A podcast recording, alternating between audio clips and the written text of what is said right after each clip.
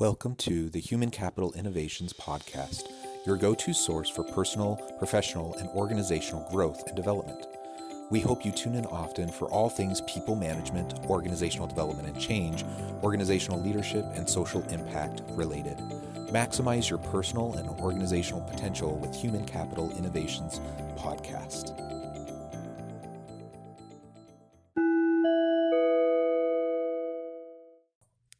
Welcome to the Human Capital Innovations Podcast. In this H C I podcast episode, I talk with H R thought leader and influencer, Doctor Dave Ulrich.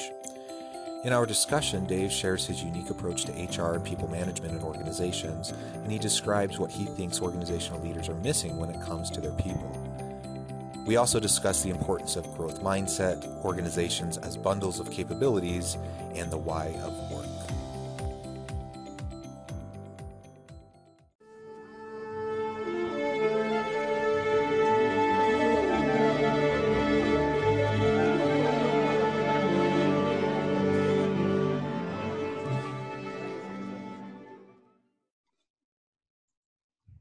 Dave Ulrich, welcome to the Human Capital Innovations Podcast.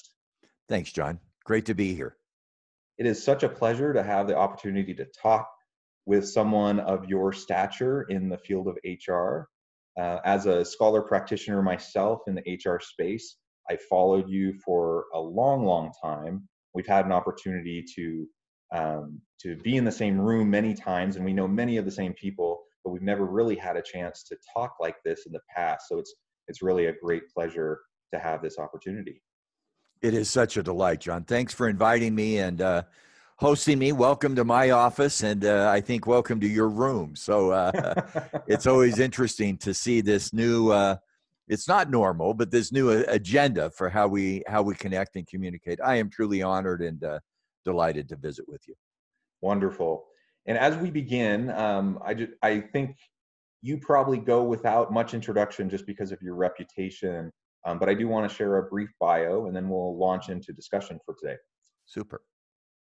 Dave Ulrich is Rensis Likert Professor of the Ross School of, Man- of Business, rather, uh, University of Michigan, and partner at the R B L Group, a consulting firm uh, focused on helping organizations and leaders deliver value.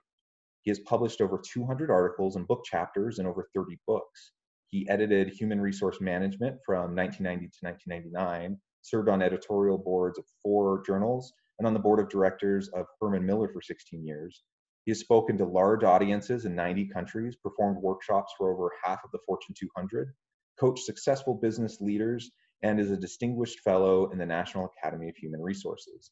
He is known for continually learning, turning complex ideas into simple solutions, and creating real value to those he works with in three fields. It is such a pleasure to be with you. What a tremendous um, bio and background that you have. Um, truly an influencer in the H R space, uh, known as the father of modern H R for good reason. Um, welcome to the podcast. Thank you again.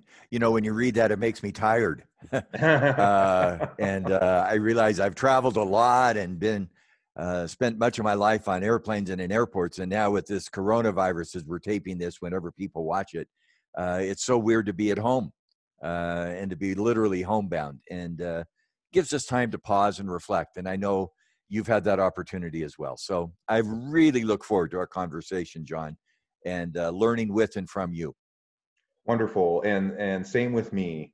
Uh, you you state just in at the end of your bio that you are a lifelong learner. You you love continual learning, and you know that is just such an important element of life. Like to, the good life is built upon lifelong learning. I believe it's it's one of the things I I am constantly trying to share with with uh, leaders that I meet with. That I'm ta- constantly trying to teach to my students. Um, you know, in, in the classroom as the semester ends, that's literally one of the last things that we will take you know, a good amount of time discussing what does it mean to be a lifelong learner? Why is it important? What are they going to take away with them after they leave my course? And I'm I'm not dumb enough to think that they're going to remember a whole lot of the specific things we discuss in the class uh, or the things that they read in the class. Um, that's just not the way the human brain works. But hopefully they are able to, hopefully over the course of the semester, They were able to internalize some things. They were able to apply some things and see the fruits of those applications. And hopefully I can uh, inspire a little bit of this desire for lifelong learning. Because, you know, once once um, you get on the lifelong learning bandwagon, then uh, you're in good shape, because you're never going to stay stagnant. You're always going to be progressing. And and that's really what life's all about, right? I, boy, that's a great comment. Amen, amen, amen. uh, you know, I think that uh, learning how to learn is one of the skills I hope people get. The old model of universities was come from eighteen to twenty-four in that five or six year period, learn a whole bunch of stuff, go to courses, get a degree, and then go forth. I think now what happens is eighteen to twenty-four is really an incubator to teach you how to learn, to ask questions, to be curious, to be a good observer. And the real learning begins when you leave. And um, and I know where you teach at Utah Valley University is, I think it's one of the most diverse universities in the world today, because you have students of all ages, of all backgrounds, of all areas. And the theory is lifetime learning, which helps us grow. And I hope that's my test. And it would be fun, John, to know your test as a professor. I give presentations, and often in executive programs, I look at my slide deck, because I'm, I'm bound by PowerPoint in some unfortunate ways. My rule of thumb is I want to have twenty to twenty-five percent new material every eighteen months. Mm. And people say, well, that's not a big deal. It is a big deal. In fact, some of my colleagues, they've had the same slide deck for eighteen years. Um, am I constantly stretching myself to seek new stuff? And that's one of the last ten weeks with the coronavirus pandemic that uh, has really pushed me outside my comfort zone. So what are the issues people are wrestling with in this setting that forced me to discover new issues? Anyway, that's for me uh, a passion, and uh, I hope I continue to be curious and a learner. Uh, Carol Dweck did a book called Growth Mindset. Yes. That I thought was superb. My, my wife has her PhD in psychology and actually studied with uh, Joel Peterson, who was one of the people that created positive psychology with Marty Seligman. And she loves the growth mindset idea. And so I can't, I, this was not scripted, but I'm sitting here because I've done a lot of webinars. I made her a pillow. And uh, that's the pillow that she now Excellent. Has on her couch, except when I'm doing webinars. I'm not failing, I'm learning. And I think that's a passion we each share. So thank you. Wonderful. Do you want a copy of the pillow? Maybe I could have one made for you as well. I, I, uh, that's, that's excellent. So I'm, I'm curious, did you, did you uh, go through a company to order that, or did you like hand stitch? I, uh, I clearly hand stitch. Actually, I've not been asked to confess that. I have a very good assistant of thirty years, and uh, one call makes it all happen. So very, very good. Well, like I said, you're, you're a major thought leader and an influencer in the H R space. And I know you have a bit of a unique um, approach to thinking about H R and people management. Uh, maybe we could just start off with giving you the opportunity to share your perspective on that. You bet. When I meet with groups, either business leaders or H R leaders, I often start with a, start with a question, because I like to I like to force people's unconscious bias to be clear, and then, if possible, to adapt it. And the question is an easy one, and it's one anyone listening can ask, or you can ask. What's the most important thing H R or a business leader or an organization? So what's the most important thing H R, business leaders, organization can give an employee? You know, it's an interesting test of an assumption. And the answers, I've actually done a number of webinars where I give them a little poll, a sense of belief, meaning, purpose, a sense of becoming better, the learning that we just talked about, growth mindset, a sense of belonging to a community, a sense of community, a sense of network relationships, all the above, or none of the above. And I've quit doing the poll because the answers are almost all the same. What's the most important thing H R can give an employee? And it's seventy, eighty percent, all the above. And then the others are filtered through the first three, and two to three percent, none of the above. My answer is none of the above, which is really counterintuitive. And that's why I want to start with that. I think the most important thing that we in H R or business leaders or your organization can give an employee is an organization that succeeds in the marketplace. And let me say that again. It sounds really trite, but unless your organization succeeds in the marketplace, there is no workplace. And, and, and people say in this uh, uh, time, oh, Focus on people. It's all about people. If you don't treat your people well, nothing else matters. Well, if you don't win in the marketplace, there's no people. And, and the challenge is, how do you link those two? Because if you win in the marketplace and abuse your people, there's going to be no organization over time. But if you treat your people well without winning in the marketplace, there's no success either. And so I love to start with my assumption that H R is not about H R. It's about helping the organization succeed in the marketplace. Yeah. Now, some have said, well, you're all about profits. Not at all. Success in the marketplace means having products, services that customers buy, that communities respect, that investors value. And then number two, that's number one. And I'll, well, let me stop with it. Well, number two, what does H R do to make that happen? What's our unique contribution to helping an organization succeed in the marketplace? There's tons of stuff, and you've taught it, you've done research on it, John. You, your courses, I know, are the highest rated in your university. You're the most popular faculty in the history. That was, uh, I don't know that for sure, but I can assume it. Um, I love simplicity. My dissertation was on taxonomy. It was a statistical assessment. Oh, I have stuff sitting here. Just because I've been doing a lot of webinars, this is it. This is the dissertation of forty years ago.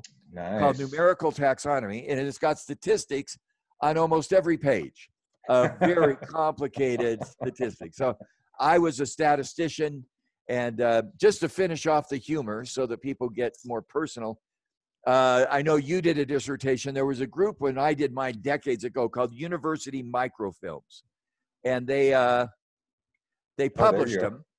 And I got a check for eleven dollars and sixty-five cents. So I spent two years full-time writing a dissertation on numerical taxonomy that made me eleven dollars. And even then, when I was poor, I couldn't cash the check. I, uh, so I don't know why I went into that diatribe, but I love to study three things in a simple, simple world. And taxonomy has been my bias for forty years. How do you make complex things simple? I think H R creates value in the marketplace with talent, leadership, and organization. That's it. H R, two things, is not about H R. It's about helping an organization succeed in the marketplace through talent, leadership, and organization. Now, that second point, and I've gone too long, is not trivial. Because often when I go to H R people, I say, when you go to a business meeting, what is it you talk about? People, uh, promotions, staffing, hiring, training. All of that is about talent, but you also got to build an organization that takes the individual ingredients and makes them into an organization. And you've also got to build leadership that brings them together. So in my simple world, two things. H R is not about H R, but helping succeed in the marketplace through talent, leadership, and organization. Long yeah, absolutely. Absolutely. And, you know, it's something I try to drill home um, constantly with my students in the classroom, as well as with well-meaning, but perhaps um, not particularly effective um, H R practitioners out, you know, in my consulting work, is that you have to, you always have to be able to show the R O I of what you're doing uh, in the H R space. So if you have this employee engagement program, or you have this employee wellness program, or you're rolling out this new policy, this new uh, procedure, um, you have to be able to assess the impact, and you have to be able to show the R O I. And it's, you know, you made the comment, it's not all about profits, or sometimes you get accused of being all about profits. Well, no, it's not all about profits. And, and you framed it in terms of the marketplace being successful. But yeah, you have to help the company be more profitable. Otherwise, you're not accomplishing the purpose of the organization. Uh, and if you're not accomplishing the purpose, then it's not going to be sustainable. Um, and so they're not mutually exclusive goals. It's not like you can only focus on people or only focus on profit. Obviously, they're, they're overlapping, and, and when you have really um, people-oriented policies, practices, and procedures, that can drive creativity and innovation and productivity, which can lead to higher profits and, and greater, um, you know, market um, uh, marketplace uh, attention. And so they're not mutually exclusive, but sometimes H R people, because they come up in the area of thinking, I just want to be about people, they lose that focus, that ability to speak the, the language and the terminology of business in a way that other leaders can hear the importance of what they're saying about the people. Wonderful thought. Two, two quick reflections, John, as we think about this. The Business Roundtable in the United States, which is one hundred fifty or eighty, I don't know how many senior executives, put out a piece in November that's now been lost. And it said, profits and purpose. I think it's wrong.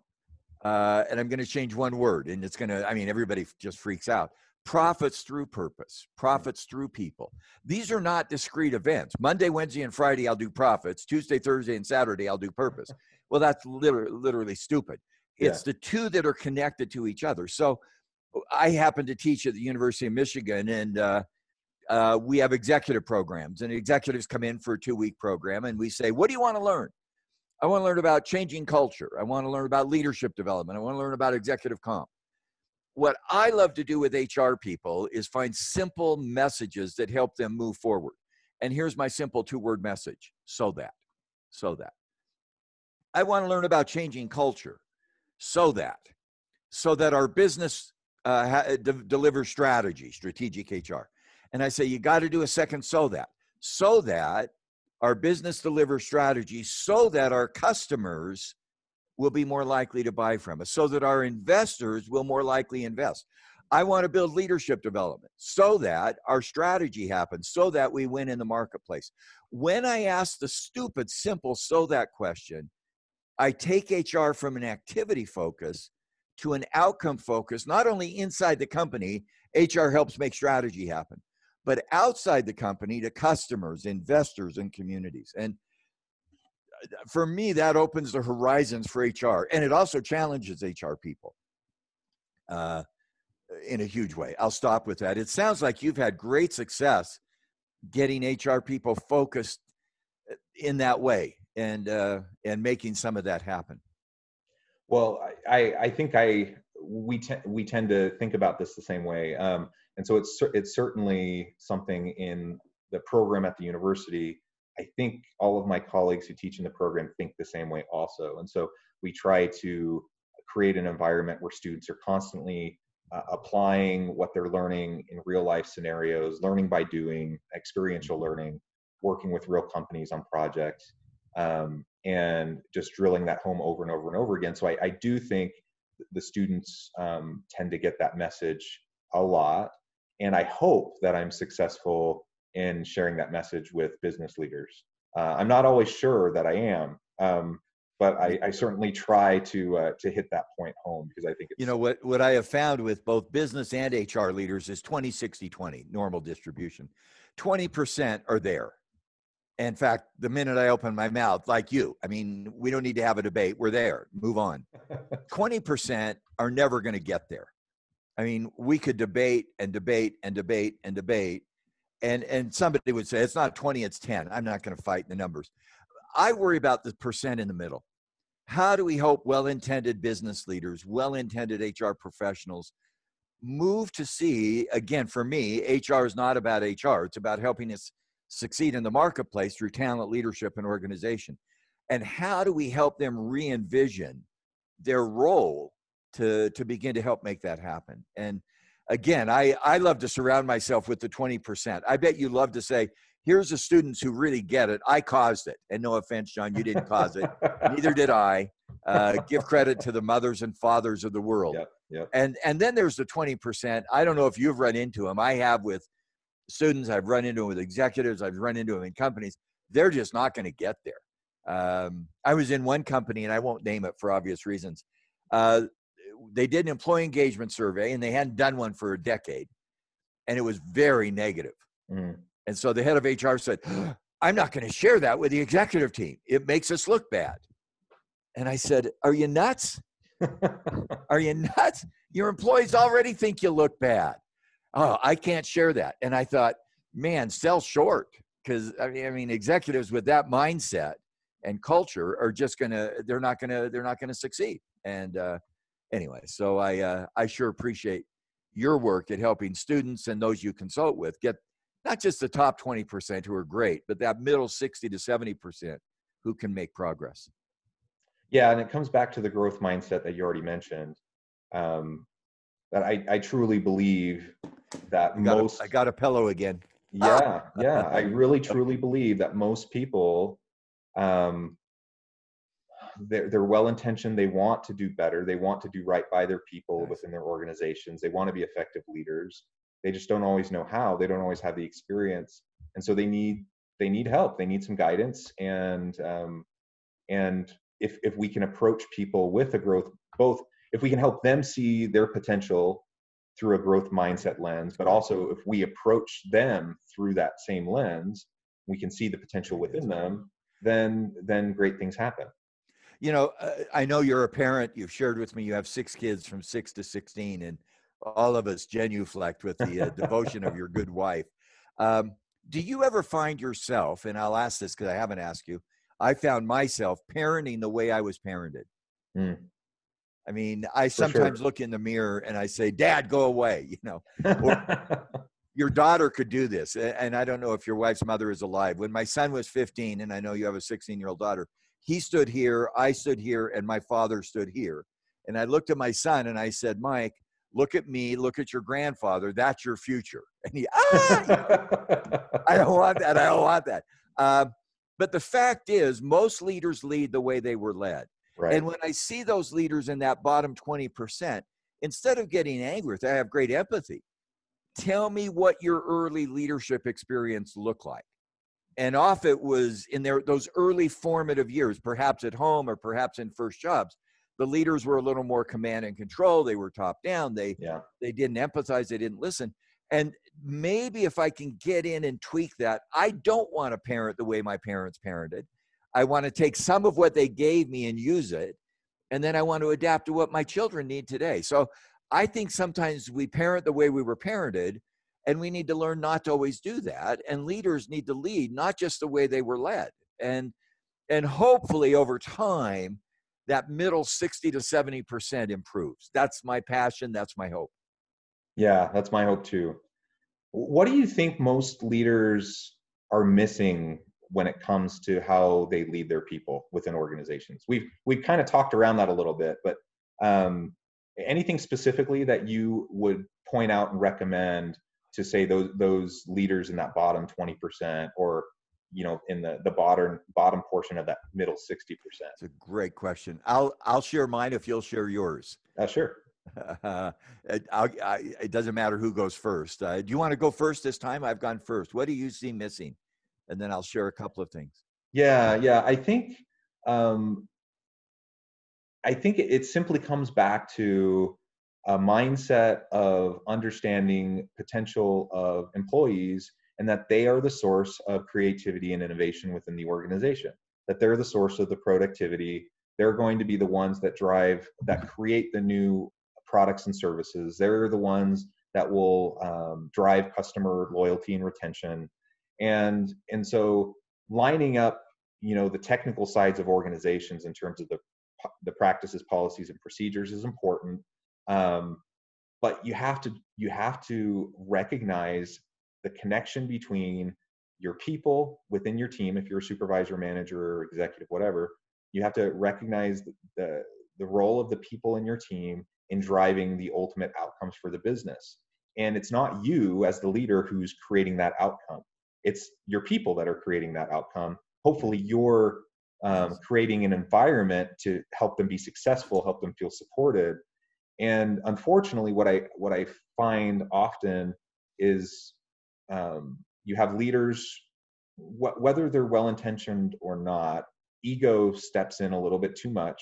They, they feel like they're a little bit too much responsible um, because of their own good work. Uh, and, and not to say that they're not doing good work, but, but, you know, if I'm leading a team of ten people, if I'm an effective leader, sure, I can take some credit for what we produce. But if I'm not acknowledging and creating an environment where those ten people can do amazing work, then I'm not going to be successful and the business isn't going to be successful. And um, a lack of intellectual humility and, and, and uh, heightened ego within leaders and executives is unfortunately too common. And so we, you know, constantly have to help people recognize their bias, recognize the the innate value of their people and how their people are driving the success.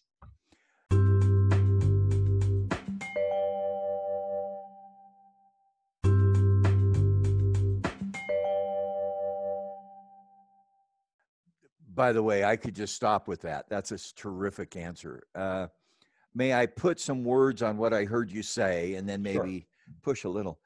Um, one of the principles I've discovered, and you said it beautifully, is that value is in leading others is not what you do, it's what others get from what you do. That value is defined by the receiver more than the giver. If my wife gives me a gift, I define the value of that gift. If I give her a gift, when we were newlywed, and I hope nobody ever does this, I got my wife tickets to sporting events. And she looked at me and said, enjoy yourself. I mean, because that's not valuable. A few years ago, my kids went together. Actually, it was so cool. And they made me a book. This is a, a, the lighting in here is kind of tough. Oh, this fun. is a book of my father. And it's a book for children that we can show our grandchildren of grandpa and what he used to do. And, uh, and, and they actually made me eight books of, of my life and those that are important. By the way, I get tender with these books because that's me now on the couch looking like my grandfather. Uh, values defined by the receiver. So leadership is not about what you do, it's about what others get from what you do. And I find leaders often working out of their minds, not the minds of those they serve. I'll bet you've had this happen. I don't have it happen, John, very often when I teach. Once in a while when I'm teaching, and not very often, I, this is going to sound a little nanu-nanu stuff, but I'm seeing how my ideas are being transferred into the mind of those I'm teaching, and it's changing their mental model, and it's going to change their behavior. Now, for me, when that magic happens, I'm, I'm teaching at, a, at an elevated level, and that's what leadership is. And so we begin to say, when you say, what's one thing? I think when I talk to a leader and say, tell me your agenda. Tell me your leadership agenda. And they talk about, I believe this, I believe this, I believe this. I love to then go back and say, that's your agenda. It's not leadership. Leadership starts by saying, how will, how will you use your strengths to strengthen others? How will you use what you know and do to make others better? And in fact, I've been known to say leadership authenticity is a false positive. Mm. If you're authentic, but not making others better, you're not necessarily a good leader. I've even been known to say that there's a leader who's a billionaire, and he says, I'm a billionaire, I'm a great leader. This is clearly hypothetical because I've made all this money. And my comment to him would be, how many millionaires have you created? Mm. That leadership is not about your authenticity. Leadership is about how you use your gifts to help others create their gifts. And again, I'm going back to this same metaphor. I think, John, that's what you're doing as a parent. You're not trying to impose on your six kids a set of actions. You're trying to help them discover their actions. And, and for me, that's one of the issues that I find I fall into the prey. I start to say, here's what I think you should do, rather than saying, how does what I know help you do what you need to do, rather than just do what I think you should do. So if I were picking one, that would probably be on top of my list. And that's what you just said. You said it beautifully. You said leadership is not about the leader. It's about helping the employees fulfill their potential.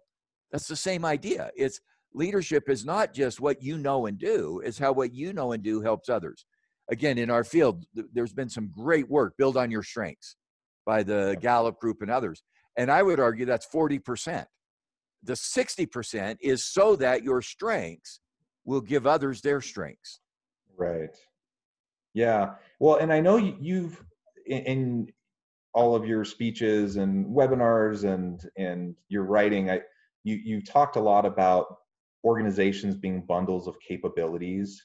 And it seems to be connected to what you were just describing in, in terms of the strengths, the capabilities of various leaders and the employees. Um, But maybe can you speak to that a little bit more?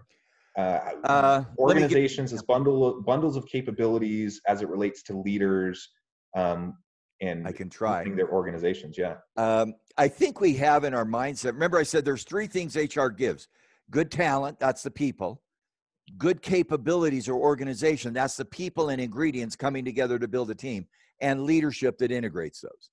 And and again, in H R, it's actually a fairly simple idea. Uh, when I'm in a meeting, do we have the right people?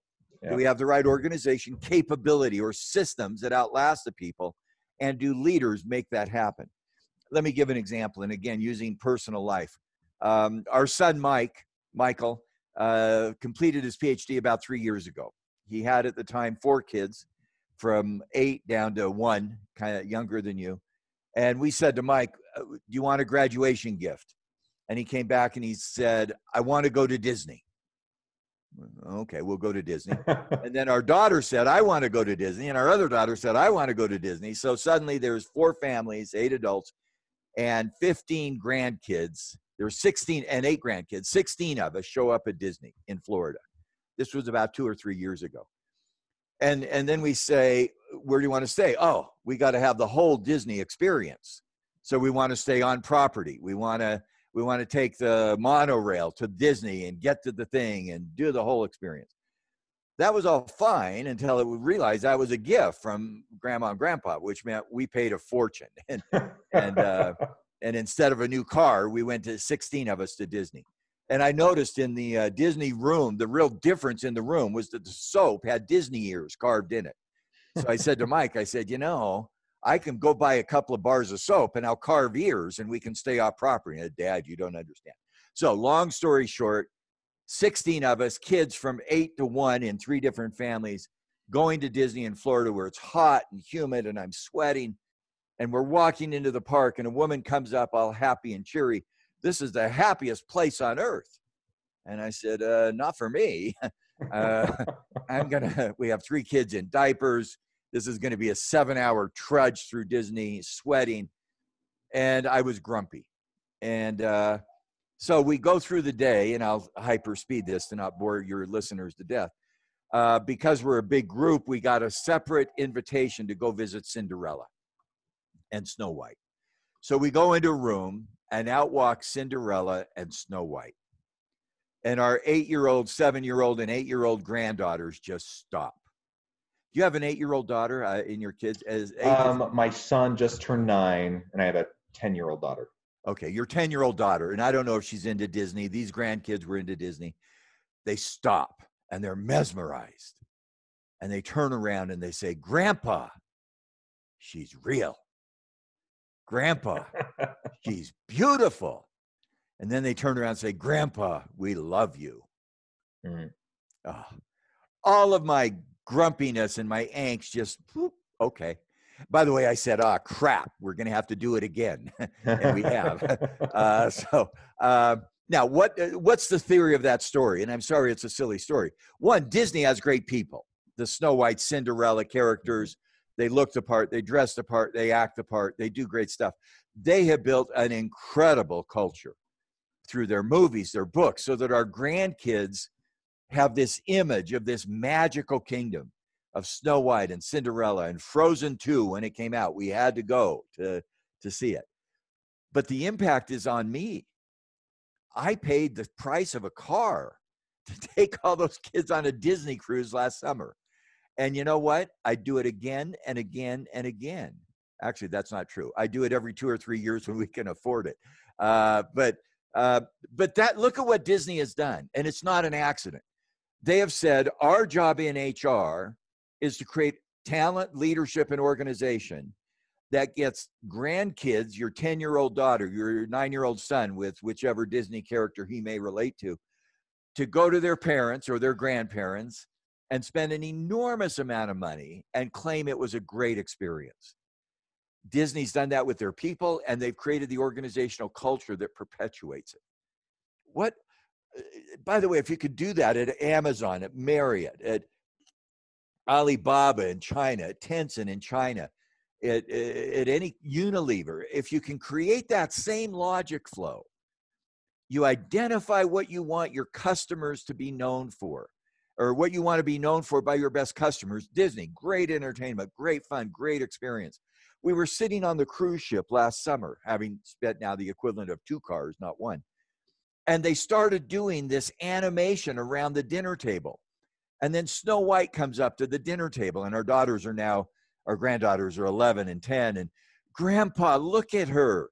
She loves me. And without the, the social distancing, they hug. And, and I look back at that, and I go, Disney's got it. They've got a formula. So does Marriott. So does Apple. So does Amazon. So does Unilever. And boy, that's the stuff we want to create. Um, in H R, that has real value, not only inside, but outside.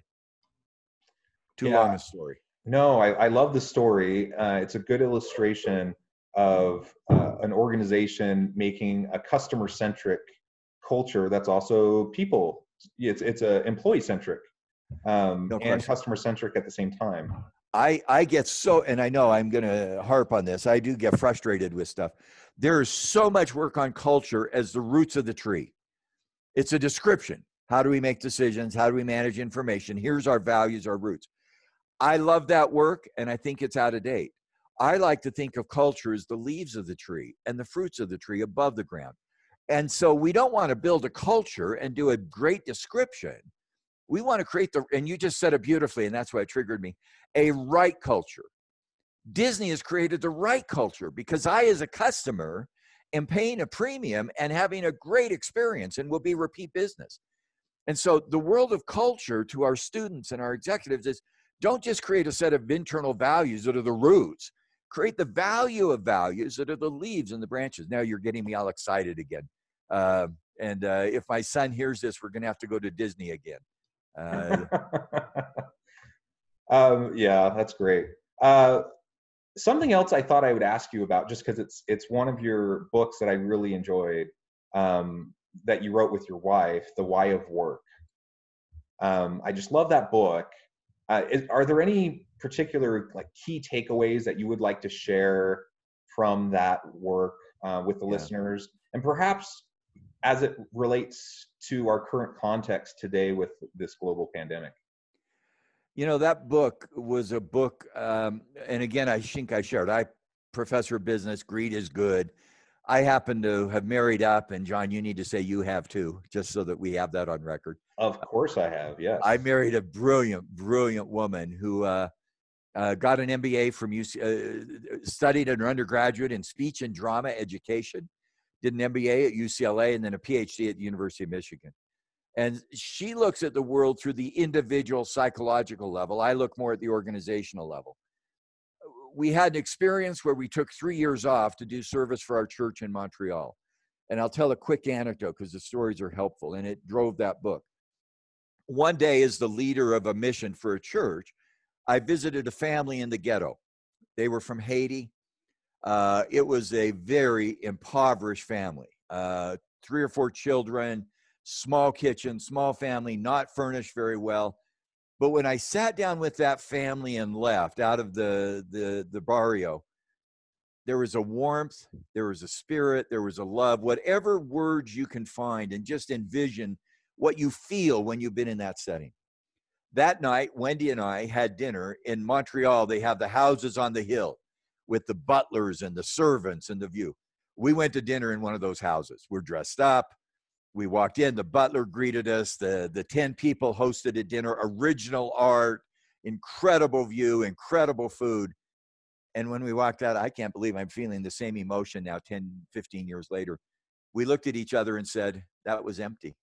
Mm. It was empty. And you know, what hit us is, it's not the place where you live that creates this feeling of ambiance, of warmth, of spirit, whatever metaphor you want. It's, it's, it's the feeling. And so we started thinking about that. Wendy from psychology level, and she's written a lot of books around the intersection of psychology and spirituality. Me at a business level who looks at success in the marketplace and winning. And we said, are there some features of work that can create what that family had in their simplistic world that we can transfer to an organization? Why do you work? And when you know why you work, that why becomes so critical. So we studied that, and in my my spirit of taxonomy and simplicity, we identified a couple of features. I think there were seven. Here's what you can bring to a workplace that will help people have that uh, emotional gravitas, if you will, and experience. I love that book, and I think we've evolved it. We did that book about ten years ago. We had seven things: identity, purpose, uh, work setting. I now believe in three, and I've already introduced them. Can we as business leaders help people find belief? Are we meaning makers? Do we as business leaders help people find meaning, belief, and purpose so that customers win? Do we as business leaders help people become better? Do we model and foster growth mindset and agility and learning? And do we as business leaders help people belong to a community? Believe, become, and belong so that, I love that, our customers will win mm-hmm. and experience the same thing. We want them to believe, become, and belong with us. So we did Why of Work with seven dimensions that we still think is a good framework, but now we focus on those three. I love that. Uh, that that framing is wonderful. Um, I think a lot about uh, the why behind my work that drives me. My why. I, what I, what, I, is I, it? What is it that drives you, John? What drives you? What's your why? Um, you know, it's it's seeing people thrive. That's that's my why. Um, whether it's students, whether it's leaders, executives. Um, I served. Uh, uh, mission for my church um, in South Korea. And uh, I learned, you know, a lot about the culture and, and the language. One of the things I learned uh, really early on um, is a bunch of these proverbs that are based off of um, oh, that's cool. Buddha, Buddhist or Confucius teachings that have always stuck with me.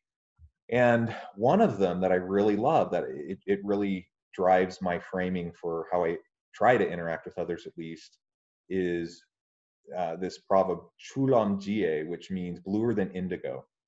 Uh, it means, you know, that, you know, for whatever success that I might have, um, I might, if, if I find great success, I might be considered indigo, the bluest of blues. Huh. But truly, if I'm going to find the greatest success, it's only going to become, it's only going to happen as I help others around me become bluer than indigo or bluer than myself. Ah, uh, cool. Um, and so as a teacher, you know, I, I could approach my students as I'm the expert, I have all the answers, you need to listen to me, pay attention, or as a leader, I could do the same thing with my people. Um, that's not going to drive great success for them. It's not building them. But if I'm focusing on how to make them better than me, help, help, try to, trying to help others find greater levels of success than I've ever experienced, then that's, that's, Um, that's real success. That's real um, joy. In, indigo, indigo. That, I love that. It's why. Bluer than indigo. Yeah. Uh, and bluer. So um, I think that's my why. That that's the the the foundational why behind what I try to do. Um, and in our pre-discussion before we started recording uh, started recording the podcast, uh, we were talking about how I actually recently tested um, positive for COVID, and. So I've been isolated in my bedroom, and my poor wife has been in the rest of the house with the six children all by herself. Um, and she, and I was, you know, telling her the other day, I'm going a little crazy just being stuck in the bedroom. Um, and I have, you know, a workstation, and I can, and my symptoms aren't severe, and so I can continue working. And you know, really, uh, I don't. This isn't a sob story. Like I'm fine, and my situation's just fine. But I'm just bored. And uh, and I was telling my wife about this, and. And she said, well, John, it's because you don't have any hobbies. Um, you need to have hobbies so that you can keep yourself entertained and keep yourself busy. And I was thinking about that. I'm like, well, that's kind of true. My my life is really my work and my family. And now that my family's been cut off, you know, while I'm in isolation, I just kind of have my work. Now, the difference is I actually see a lot of what I do in my work as really um, enriching and engaging and energizing. So there's a lot of my work that I kind of see as a hobby, or I frame it that way in my own mind, at least, um, because of that why that I have. Um, and so there's a lot of, you know, you know how it is as, as a scholar practitioner, you just have a lot of autonomy and flexibility, and you end up taking on all these different projects depending on your interests and what you want to dive into. And that's what I do too. And so I feel like a lot of what I do is just out of curiosity, interest, desire to learn, desire to grow, desire to help other people. And um, so that's why I don't have a lot of outside hobbies, um, but but I do find great meaning and purpose through the work that I do. I, I can't stop without going back. Uh, thank you for your transparency about this pandemic and having tested positive for COVID nineteen. And uh, just as a stop, we don't know each other personally. We haven't interacted a lot socially, but as person to person, may you get well. Thank you. And uh, may uh, may you have the blessing of not infecting those you love in a negative way. Uh, that's my fear. If I got sick, I would be just traumatized. My ninety-two-year-old mother, I'll be transparent as well, is coming in tomorrow to spend the summer with us from having spent winter in my sister's. And uh, I'm scared to death. She's ninety-two. If yeah. I did anything that would cause her to be impaired, uh, I would be travesty. It would be a travesty. So for those listening or those watching, I think all of us and whatever divine intervention we have, our thoughts, our prayers, our hopes, our well wishes, and somewhere that psychic spirit may work, that you stay well. So that's more important than anything else. Thank you. Thank you so much. And I love the why. I love the why. Uh, when this, and I'm going to be really transparent, when this pandemic happened, I can date it. March eleventh, I was teaching a course at a local university, an evening course. I walked out of class. The Jazz had canceled their season. The N B A canceled. And from that day on, in the United States, wherever you are, it's different. The world just changed. I just thought, okay, I give up. I'm going to withdraw. And then something spoke to me and said, Dave, step up. Don't walk away.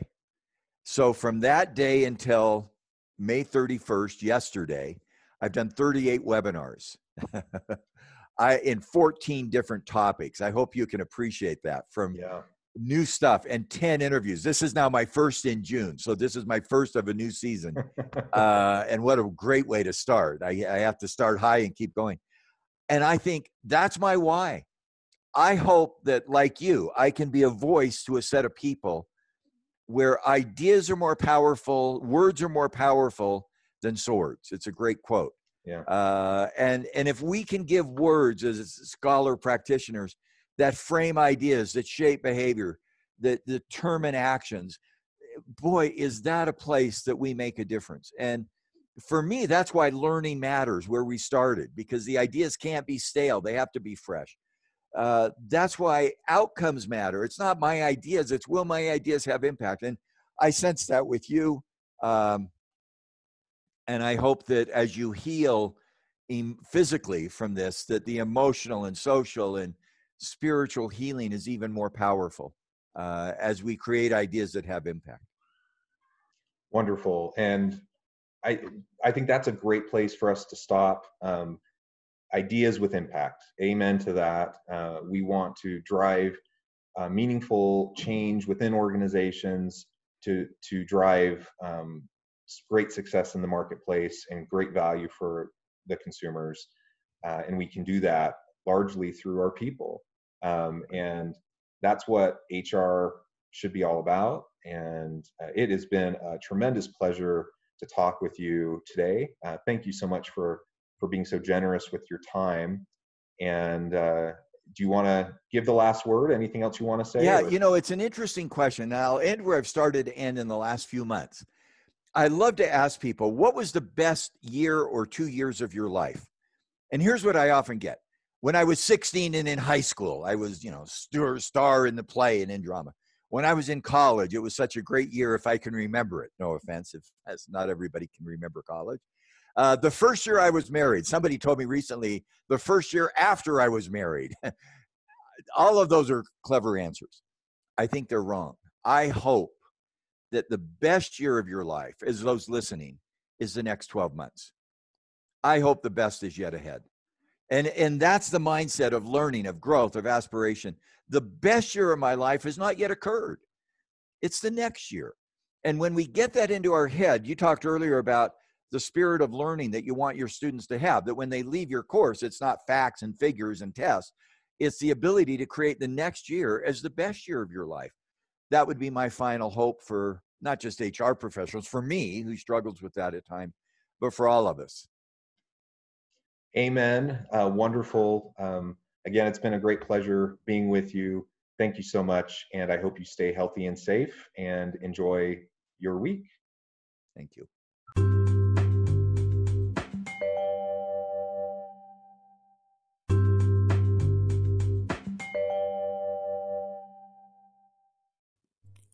Thanks again for joining us for this episode of the Human Capital Innovations Podcast. I hope you stay healthy and safe and that you have a great week.